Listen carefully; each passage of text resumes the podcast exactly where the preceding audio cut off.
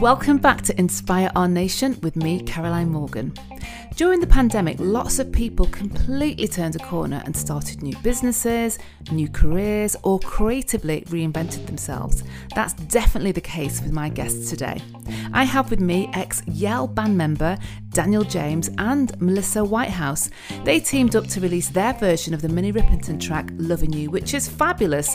They've joined Inspire Our Nation today to tell us all about their journey.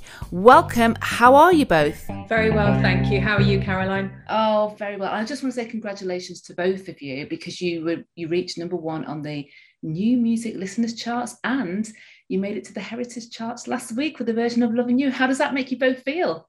Absolutely. Well, it's my third. It's my third track this year that's gone into the heritage charts. So for me, Ooh. I'm absolutely jumping for joy because you know both my last two um, earlier the, in the year and in the summer got in the top 20 so i'm hoping that loving you might get into the top 10 so I'm jumping for joy. I know Melissa's thrilled. Um, and it's the start of a fabulous journey with the track, you know, between now and Christmas, hopefully. Oh, absolutely. Absolutely. So we're going to dive into that song in, in just a minute because I want to know, know more about it. But first of all, I just want to hear a little bit more. And I'm keen to know how long you've both been working together and how you both first met. Well, I first met Melissa at Nomis Studios. I was in Yell and our manager, Jeff Chegwin, had an office in the building. And I don't know whether you know, but Nomis Studios was one of the best um, rehearsal studios in town. And it was where everybody who was anybody, um, I don't know what we were doing there, but basically all the big guns were there. And we'd go into the cafe and you'd just be sitting opposite, you know, one of the Rolling Stones, you know, or Paul McCartney would walk in and Jeff had a, an office. And Melissa um, was working as a runner. And I'm going to let her take over the story. It was my first um, music industry job um, as a music runner, and um, I got introduced through a mutual friend to Jeff Chegwin, who was looking after Daniel. And um, obviously, that Yell had just launched, and uh, we got talking, didn't we, when uh, we were at Nomis, which um, was many moons ago. Sandra Marshall, who was Sandra Marshall then, she's obviously a married lady now. Sandra yeah. was running the Yell fan club, fabulous girl, Sandra. She was a mate of Melissa's, and um, she introduced us. And we kind of just hit it off. You know, Melissa's always been full of energy and enthusiasm, and I was encouraging her to do some writing. And we've always stayed in touch, whether it was regularly or loosely or whatever. And mm. we kind of did some work together many moons ago, and we did a rough version of Loving You, and we didn't do anything with it. And then lockdown came up, and I started writing again. I never thought I'd, I mean, I'd been in the industry and I came out of the industry because I, the ending of Yell was so painful for me, so difficult for me. I didn't think I'd ever record a song again or write a song again. It was only in lockdown because I was away from my family. I was in London on my own and I used to go for walks every night. And I suddenly started to write songs again. Genuinely never thought I'd ever do it again.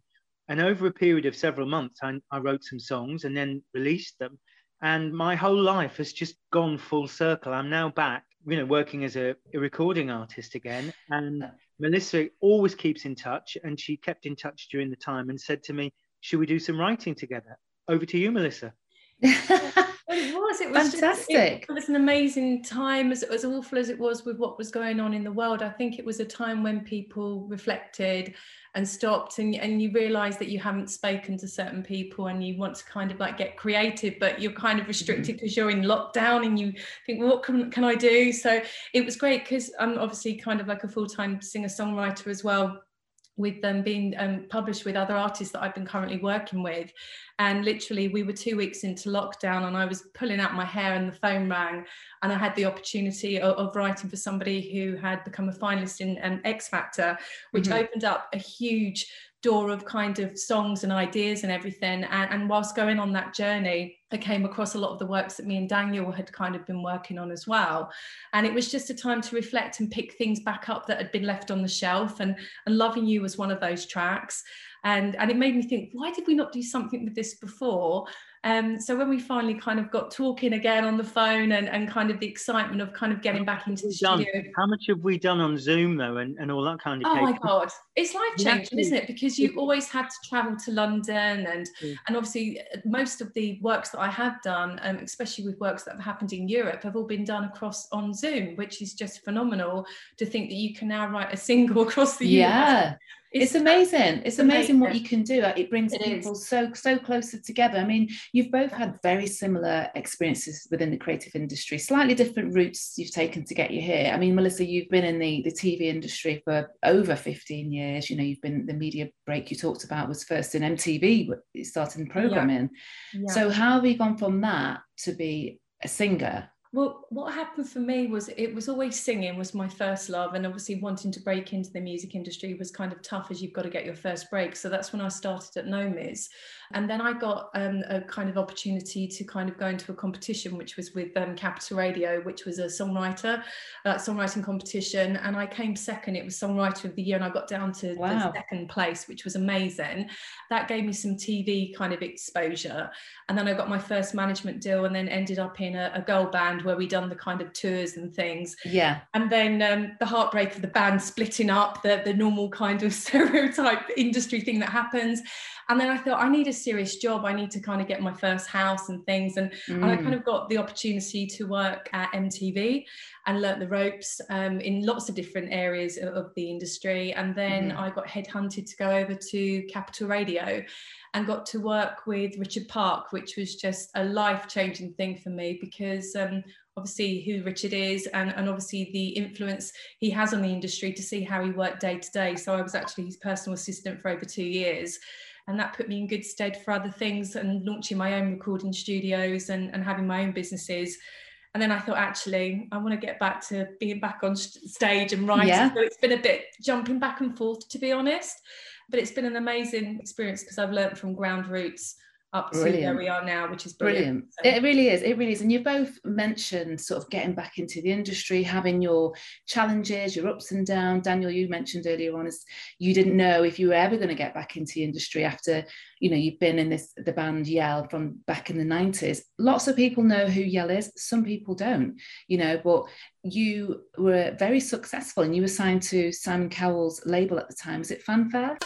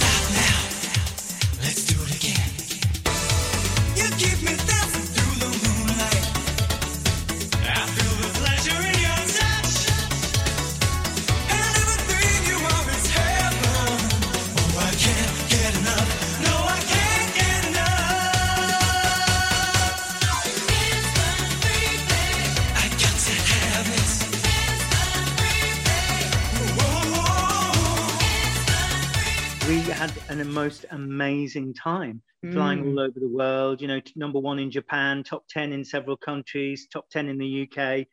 I wouldn't have missed it for the world. I mean, it was just the best experience. And I started writing songs again, and it was just, it was fabulous, but it didn't end in a very nice way.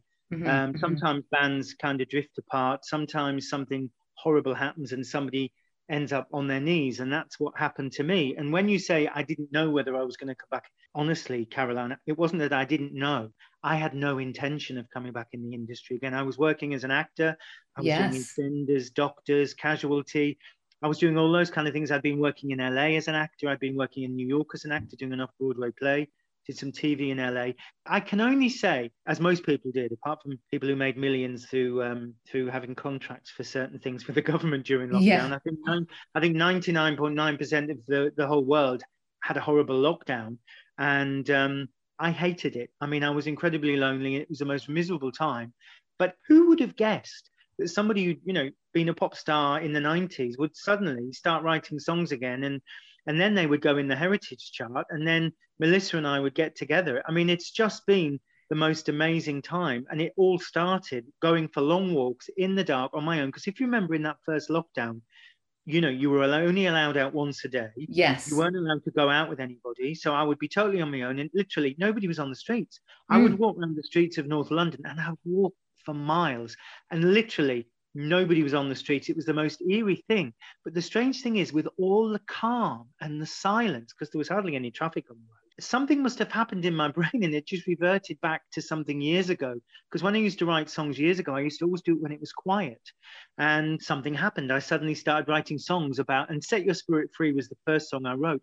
And that was about our emotions during lockdown and our hopes for coming out of lockdown. Mm-hmm. And then I wrote Don't Lose That Girl about a relationship I'd been in and I released them both. And as I say, loads of local radio stations just went bananas and played them. And it, I woke up one morning and I just thought, what's happening? I, I sent a couple of the tracks to Jeff Chegwin, my ex-manager, and he was just as gobsmacked as me, you know? Do you know, that's wonderful. And you're absolutely right. You know, during lockdown, I set up my podcast during lockdown because it was just being connected again. And like you said, having that time to yourself and just really being able to be still and think there's no chatter, there's no nothing going on. You just things can be created out of nothing but being peaceful. But i'm so glad that you both you came back and you found each other because now you've recorded this version of loving you by minnie riperton um, why did you choose that particular song though? We both yeah. loved it yeah we and I think when we've been in the studio and just singing tracks and things, and when you're kind of doing takes between different songs and things and kind of warming up, we, would sing the song or whatever. And one day we were just like, we should do something with that. And Daniel was like, that's a bit sacred. You you can't really do that. It's such a wonderful song already. And I was like, yeah, that'd be great if we could. So we really needed to be careful in our approach of of how it was going to be done because we didn't want to upset anyone. But so far, so good. It's had a really good positive response and and I think we put our own spin on it as well, which is great.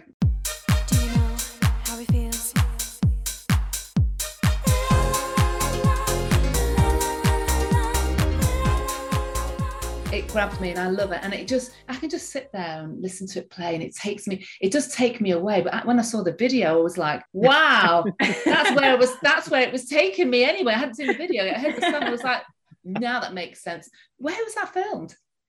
That was actually out in Thailand that the um, actual footage was done. Um, we were meant to be kind of hopefully going on location, but unfortunately, I had um, a, a, riding accident oh, and uh, broke my back just before we were due to actually do the video. So um, not only did I have lockdown, then I was literally locked down. I couldn't move. Oh, um, So thank goodness for Zoom calls. Some people do anything not to run. I know, not to run along a beach. Yeah. so uh, yeah, so that was that. But uh, hopefully, if, if, there's more to come in the future, we can actually get on the next location shoot and uh, and enjoy the warm weather, which would be very nice at the moment. Oh, absolutely, absolutely. And is there any more plans for you to both do any more together? To be honest, we actually wrote a track ourselves called The Key just after the lockdown period and we, we, we wanted Steps to record it. We, we sent it off to Steps and it came very close to being on the new Steps album. We got to about like the last 15. So what we're going to do is revisit it and maybe unstep it.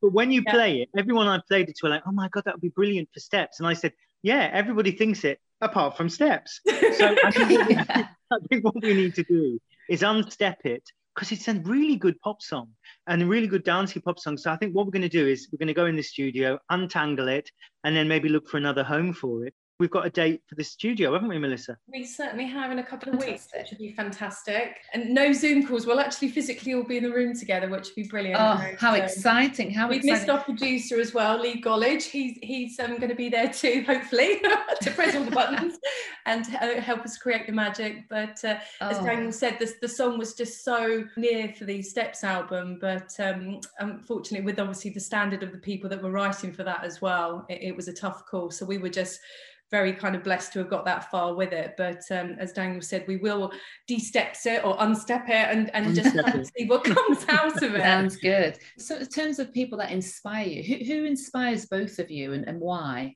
Oh gosh, there's so many artists. I think I think to be honest, I, I could obviously name lots of very well-known artists, but when I had my music production company and studio, I had so much new talent mm. coming through as well. I think it's just been inspired by music generally, especially after lockdown, because there's so many talented artists using the platforms o- online. Um, you, are getting to see so much new talent come through. Um, so, God, it's a really hard question. What do you think, Daniel? Well, I'm pretty old fashioned. I'm, I'm a big Marvin Gaye fan. I'm a big Gamble and Huff fan. I'm a big fan of the Philadelphia sound. So I love all of that. Burt Bacharach, real old-fashioned traditional songwriters in the pop genre. But mm. then up to, and it might sound corny, but I love what's happening now. You know, I, I, do this radio show on 365 and what i do every week i look in the american chart and just see what's doing really well mm-hmm. and you know you can't get away from from justin bieber and ed sheeran mm-hmm. and you just but you have to admire how they churn them out the only oh. thing i'll say is you know melissa and i write and we write with lee you know lee's in the studio with us lee Gollidge but when i look at the the songwriters and the credits on some of these american tracks there's like nine people sometimes or 12 people and yeah. it's like can you imagine the, the split, the financial split for that? Wow. I'm just, glad, I'm just glad it's me and Melissa and Lee. I was, we wouldn't, you know, we'd be have two pound fifty each in a bus. like, I'm moving back into uh, my mum's. Mark times I've moved back and forwards as a, a, performer or a singer, back to my mum or dad. Sorry, I've got. I need to. I need to move back in now for a little while. I'll well, get myself together. Yeah, I think Honestly. this is why I've been um, such a butterfly through the industry because you have to go with the moments. And I'm sure the same as Daniel with acting and whatever. One minute it's all happening, and then you're trying to get that next gig, and then it stops, and you think, God, I'm running out of money. And, then, and right.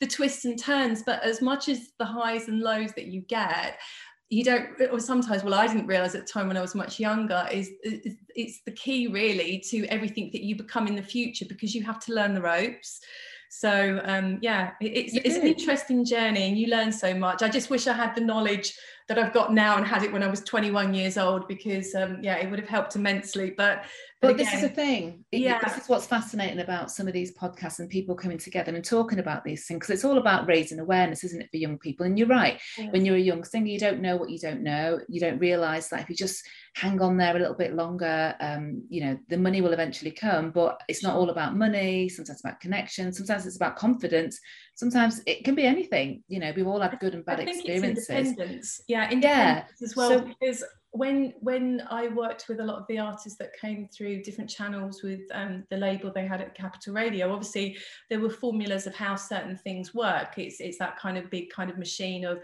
of how the industry kind of um, gets their artists into the charts, etc., etc. But mm. obviously with what Daniel's done recently with Heritage, and obviously me kind of like doing this track with him as well, we've done this independently. We haven't yeah. got a major record company behind us. We've mm. used all of the kind of skills that we've got and contacts that we've got to actually achieve this. And, and we're in charts where you've got people that have got these massive machines behind them, chucking thousands of, or millions of pounds at marketing, etc.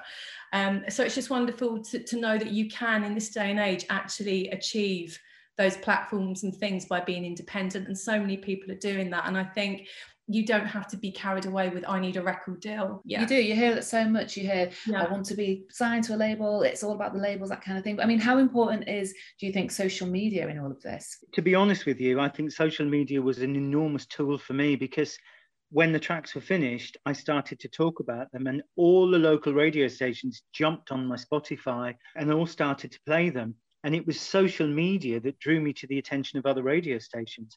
So mm.